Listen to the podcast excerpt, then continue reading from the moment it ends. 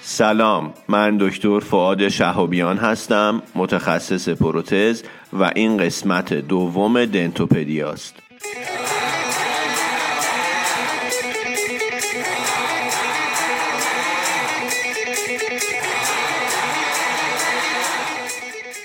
در دنتوپدیا ما سعی می‌کنیم اطلاعات عمومیمون رو در زمینه دندان پزشکی و تو حوزه های مختلف این رشته افزایش بدیم. صحبتمون سعی می‌کنیم کوتاه باشه و لزوما هم مبتنی بر مقاله نیست.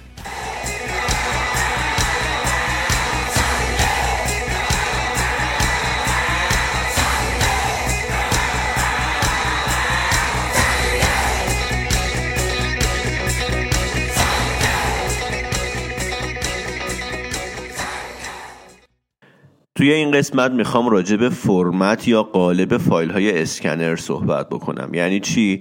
یعنی شما وقتی که دندون یا ایمپلنت رو اسکن می‌کنی اون برنامه به شما می‌تونه چند تا فرمت فایل خروجی بده. شما باید از بینش انتخاب بکنی که کدوم رو می‌خوای و بعد اون رو ارسال کنی به لابراتوار یا بدی به پرینتر برات پرینت رو انجام بده. چه فرمت هایی هست؟ معمولا STL هست OBJ و PLY اما خب فرق اینا چیه؟ ما کدوم رو باید انتخاب بکنیم بدیم به لابراتوار.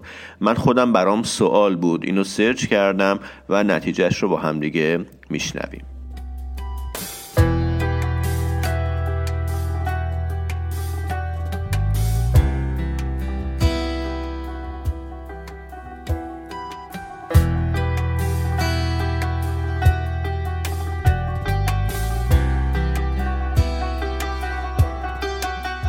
خب اولین فرمتی که راجع بهش صحبت می‌کنم STL STL مخفف استریو لیتوگرافی هست که برای پرینترهای سبودیه و فقط هندسه سطح یک جسم سبودی رو مشخص می‌کنه. کاری به بافت و تکسچر و متریال و رنگ و سایر مشخصات نداره. فقط سطح رو مشخص می‌کنه. و میشه گفتش که شایع ترین فرمتیه که مورد استفاده قرار می‌گیره و به عنوان یک استاندارد مطلوب مورد پذیرش قرار گرفته. چیزی که اینجا نوشته اینه که مفهوم STL به مرور تغییرم کرده. مثلا گفتن مخفف Standard Triangle Language یا Standard Tessellation Language حالا اگر درست تلفظ بکنم Tessellation رو. میگه فرایند تسلیشن یعنی چی؟ یعنی کاشی کاری کردن. سطح سبودی بدون اینکه این مثلا کاشیای ما همپوشانی داشته باشن یا بینشون شکاف و گپ وجود داشته باشه. حالا فایل STL چجوریه؟ وقتی که شما یک جسم سبودی داری مثل یک حالت کاشیکاری تمام سطح این به تعداد زیادی مثلث تقسیم میشه. این مثلث ها همونجوری که گفتم بینشون گپ نیست همپوشانی هم ندارن. این مثلث ها کل سطح رو میپوشونن و اطلاعات این سطح سبودی رو ذخیره می‌کنن تو یک فایل STL اطلاعات هم فقط همون سطح. کاری به رنگ و متریال و بافت و تکسچر و اینها ندارن. پس STL به شکل مثلث میاد کاشی کاری می‌کنه یک سطح سبودی رو و این رو توی یک فایل ذخیره می‌کنه. STL یه فرمت فایلیه که ساده است کم حجم افراد مبتدی می‌تونن ازش استفاده بکنن و به خاطر اینکه عمومیت داره یک استاندارده. یعنی شما وقتی که به فایل STL و به فرمت STL ذخیره بکنی می‌تونی مطمئن باشه که لابراتوارت می‌تونه ازش استفاده بکنه.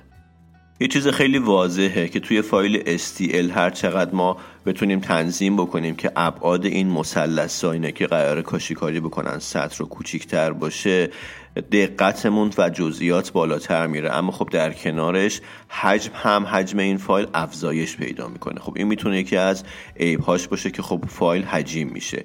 و یه عیب دیگه هم که داره همونجوری که گفتم رنگ و بافت و تکسچر رو یا حق کپی رایت و چیزهای دیگر رو توی فایل STL نمیشه نمایش داد. و معمولا هم فایل های STL قابل ویرایش نیستن.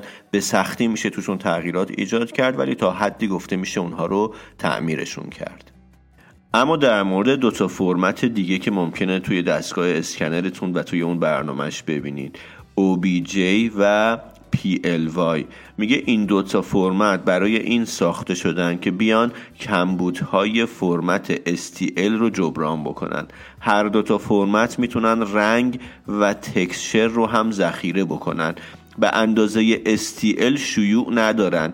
ولی خب شناخته شدن این دو تا فرمت و استفاده ازشون هم گسترده است و خب همونجوری هم که گفتم رنگ و تکسچر رو می‌تونن همراه با بقیه جزئیات منتقل بکنن. خب در مورد اوبیجی و ال هم مختصری توضیح بدم. اوبیجی هم که یکی از مهمترین فرمت هاست. برای پرینترهای سه‌بعدی رنگی که توی بعضی از کشورها جدیدا داره شیوع پیدا می‌کنه فرمت پیش‌فرضه چون همونجوری که گفتم برخلاف STL هم texture رو منتقل می‌کنه و هم رنگ رو منتقل می‌کنه. یکی از ایرادای فایل STL رو گفتم که اگر بخوایم خیلی resolution رو ببریم بالا حجممون افزایش پیدا می‌کنه خیلی سنگین میشه فایلمون. اما توی OBJ اینجوری نیست. گفته می‌تونیم رزولوشن های بسیار بالا داشته باشیم ولی حجممون خیلی افزایش پیدا نکنه به خاطر اینکه کلا الگوریتمش متفاوته با STL خیلی وارد جزئیات نمیشم چون جزئیاتش مهندسیه. فقط بدونید که توی STL گفتم با مثلث سطح رو میپوشونن. توی OBJ گفته که موزاییک کردن سطح با حجم هایی مثل مثلث چارزلی یا چنزلی های پیچیده اتفاق میفته خیلی وارد جزئیات نمیشم. فقط خواستم بدونید که OBJ چیه و کاربردش چیه که گفتم پیشفرز پرینترهای رنگی و شاید بشه گفت تکنولوژی آینده است. یعنی پیشرفته تر از STL مدل کدگذاری سطحیش هم که متفاوته با STL در مورد PLY فقط در حدی که ما با اون یک دندون پزشک لازم باشه بدونیم توضیح میدم که PLY فرمتیه که بعد از OBJ باز ابداع شده یه سری از کمبودهای OBJ رو اینجا جبران کرده چیزای بیشتری رو منتقل می‌کنه. خب اون رنگ و texture رو که OBJ منتقل می‌کرد این هم منتقل می‌کنه. یه چیزای بیشتری مثل transparency و نمی‌دونم ویژگی های نرمال سطح و مسائل دیگه که حالا خیلی برای ما اهمیتی نداره. سطح رو هم وقتی می‌خواد کاشی کاری کنه با چند ضلعی هایی اون کاشیکاریه رو انجام میده که ویژگی های جلو و عقب این کاشی های چنزلی با همدیگه متفاوتن. خلاصه کلا بدونید که STL اول بوده OBJ و PLY STL شایع ترینه برای ما حداقل توی کارامون بیشتر چیزی که منتقل می‌کنیم به لابراتوار STL OBJ رنگ رو هم منتقل می‌کنه و PLY هم که برای کارهای پیشرفته تره. OBJ هم گفته که فایل استاندارد پرینترهای سبودی جدیده سبودی رنگی جدید. اینو هم بگم و بحث رو تموم بکنم. من خب به این فکر کردم که OBJ و PLY رنگ رو هم منتقل می‌کنه خب؟ و ما وقتی که داریم از دندون اسکن می‌کنیم رنگ هم برامون یه فاکتور مهمه. خب به جای STL مثلا OBJ بدم به لابراتوار با تکنسیان هم صحبت کردم. گفتش که ببین این کمک می‌کنه. من می‌تونم یک شمای کلی متوجه بشم از رنگ دندون. مثلا کجا استین داره کجا پررنگ تره کجا کم رنگ تره اینو کلیتش رو می‌فهمم. اما اینکه مثلا تو به من رنگ ندی و فقط با اوبیجی اسکن کنی و من بخوام کاملا شبیه اون در بیارم شبیه دندون نمیشه متفاوت خواهد بود. من فقط یه چیز گنگ و مبهمی متوجه میشم که دندون شمای کلیش چجوریه استین گذاریش چجوریه یه همچین چیزی. گفتم که اینم مد نظر شما باشه که وقتی که فرمت اوبیجی منتقل بکنیم به لابراتوار حداقل اون شما و نمای کلی رو به لابراتوار میده. خودمونم که انتخاب رنگ کردیم. شاید توی به اصطلاح ساخت رنگ موثر باشه.